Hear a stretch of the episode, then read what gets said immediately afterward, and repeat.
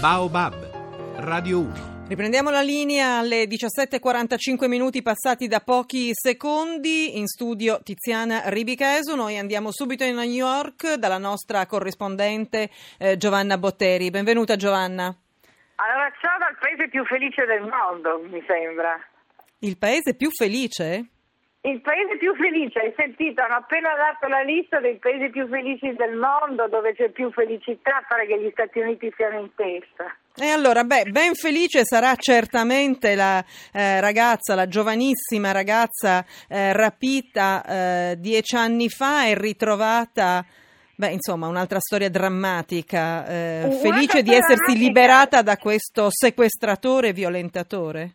Esatto, e diciamo che non è proprio la notizia per cominciare dal paese più felice del mondo, perché effettivamente anche il paese più felice del mondo ha grosse sacche di disperazione e in qualche modo di orrore, perché questa è una storia d'orrore, questa è la storia di una ragazzina ispanica che vive a Santa Ana con la mamma e con il fidanzato della mamma. Siamo in California, però, non siamo nel profondo California. sud degli Stati Uniti, No, eh? no, no, siamo, siamo Sant'Ana è periferia di, di- di- di Los Angeles. Los Angeles ha questa immensa eh, periferia, periferia quasi tutta fatta da, da ispanici, molti sono anche immigrati clandestini e la clandestinità è anche un elemento in questa storia perché il fidanzato della, della mamma di questa ragazza di cui non si conosce eh, il nome eh, ad un certo punto la droga e se la porta via. Lei ha 15 anni, lui ce ne ha 31.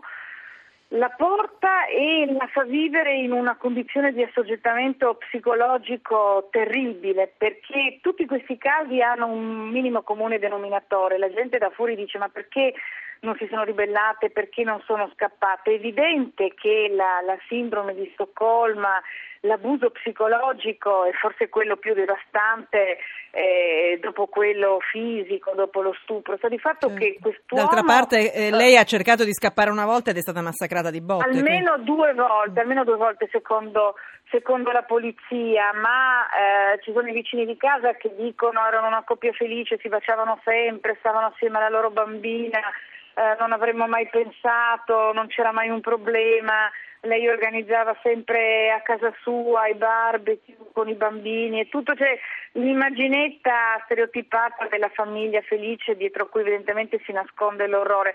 Quest'uomo che era l'amante della madre l'ha, l'ha tenuta tutti questi anni, lavoravano la notte, facevano le pulizie per dar meno nell'occhio, lui ha fatto eh, documenti falsi, evidente che ha tutta una rete di complicità attorno a sé, ma la cosa allucinante è che in tutti questi anni l'ha tenuta in qualche modo legata eh, con la violenza, con la sopraffazione anche dicendole guarda che mh, la tua famiglia non gliene importa niente di te, anzi pensano che tu sia eh, una puttana, non ti vogliono, tu non hai nessuno, prova a dire qualcosa, io ti faccio rimandare eh, in Messico perché sei un illegale, non hai documenti, insomma eh, diversi, diversi tipi di, di- di- di- violenza.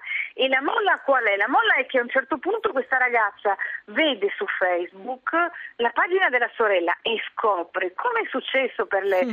tre ragazze di Cleveland, come è successo certo. in molti altri casi, che la famiglia non l'ha mai dimenticata. E quindi in qualche modo c'è questa cosa forte di, di- di- di affetto, eh, di mancanza e di vicinanza che le ha fatto, eh, che le ha dato il coraggio di andare alla polizia e dire io sono questa, dieci anni fa sono, sono stata presa, eh, aiutatemi. E, è una storia in qualche modo terribile perché questa ragazza oramai a 25 anni è vissuta per 10 anni non segregata eh, e nascosta in una cantina ma in qualche modo esposta, esibita sempre con questo terrore del Certo. ricatto, sempre con questa terribile violenza originaria eh, di base e questo in un quartiere assieme ad altra gente, assieme ad altre persone che hanno vissuto con lei per tutto questo tempo senza immaginare cosa lei stesse passando. Altra storia perché questa in qualche modo l'abbiamo archiviata sperando che questa ragazza riesca a superare questi dieci anni di eh, prigionia e riprenda la sua vita con la sua bambina perché lui da quell'uomo abbiamo detto ha avuto anche una bimba nel Esatto. 2002. L'ha sposata e le ha fatto fare una bambina. Allora, eh, altra storia dicevamo, Obama che fa una passeggiata fuori dalla Casa Bianca come se fosse uno qualunque.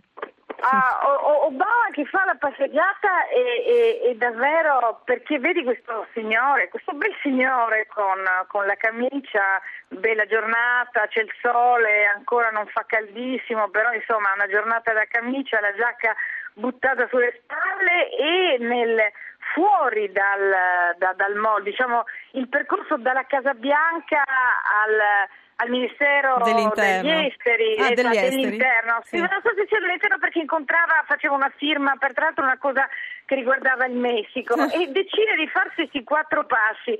E la cosa buffa è che a un certo punto incontra dei turisti che puoi immaginarti, tu sei là in, in, in, visita a Washington, che guardi la cartina, alzi la testa, buffa, ti vedi il Presidente degli Stati Uniti e gli spettatori sono rimasti così e Obama ha, ha, stretto la mano e lui gli ha detto ma come? E lui ha detto eh sì, sono l'orso che finalmente è uscito dalla gabbia. E questa, e questa visione di, di, di, di, se stesso come l'orso in qualche modo in gabbia che ogni tanto riesce a riuscire a farci quattro passi ti dà anche l'idea di come insomma forse anche fare il Presidente degli Stati Uniti certo. non è facilissimo. A proposito del Presidente degli Stati Uniti, come l'ha presa quell'accordo che ha fatto Putin di fatto, insomma, Gazprom con la Cina sul gas? Male, che male, che più male non si può naturalmente, perché questa è... è è una botta che naturalmente Putin eh, sta preparando, eh, sono dieci anni, dieci anni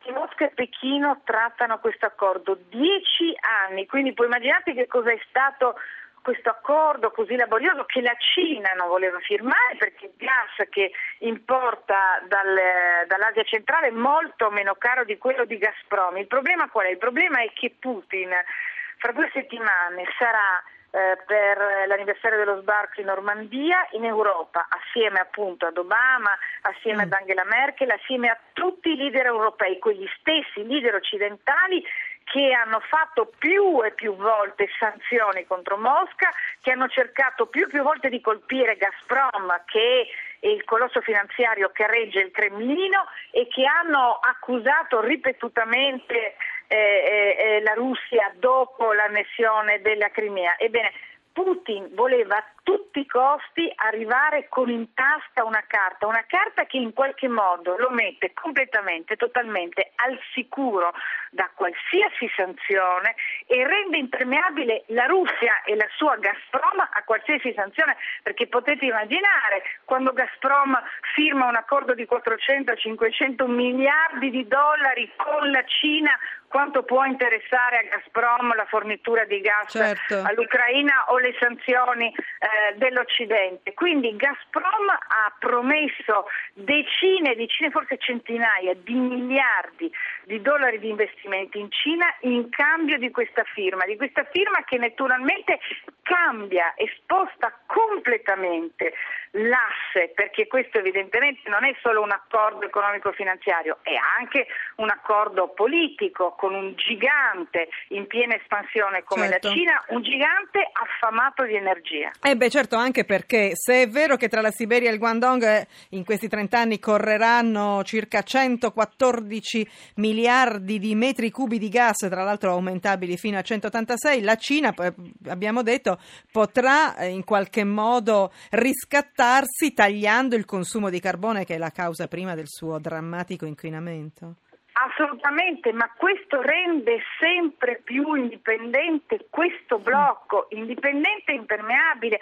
Tu pensa soltanto alle possibili eh, conseguenze di politica estera quando questo stesso blocco eh, ha fatto evidentemente al Consiglio eh, di sicurezza muro su tutta una serie certo. di questioni, dalla Siria eh, alla Corea del Nord al nucleare eh, iraniano. Evidente che in questo modo la situazione diventa molto molto complicata e ci si chiede a cosa possano servire le sanzioni del, dell'Occidente. L'altro giorno il ministro degli esteri francese Fabius era negli Stati Uniti ed è stato un po' sotto attacco mm-hmm. perché la Francia sta vendendo alla Russia eh, alcune navi eh, certo.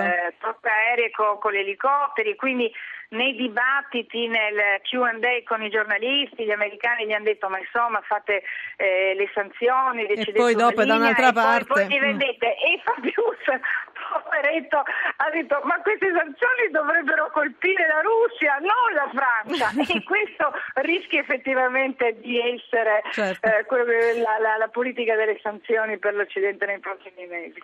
E allora grazie eh, per oggi alla nostra corrispondente da New York Giovanna Botteri, buongiorno a te, buon lavoro, a domani. Ciao.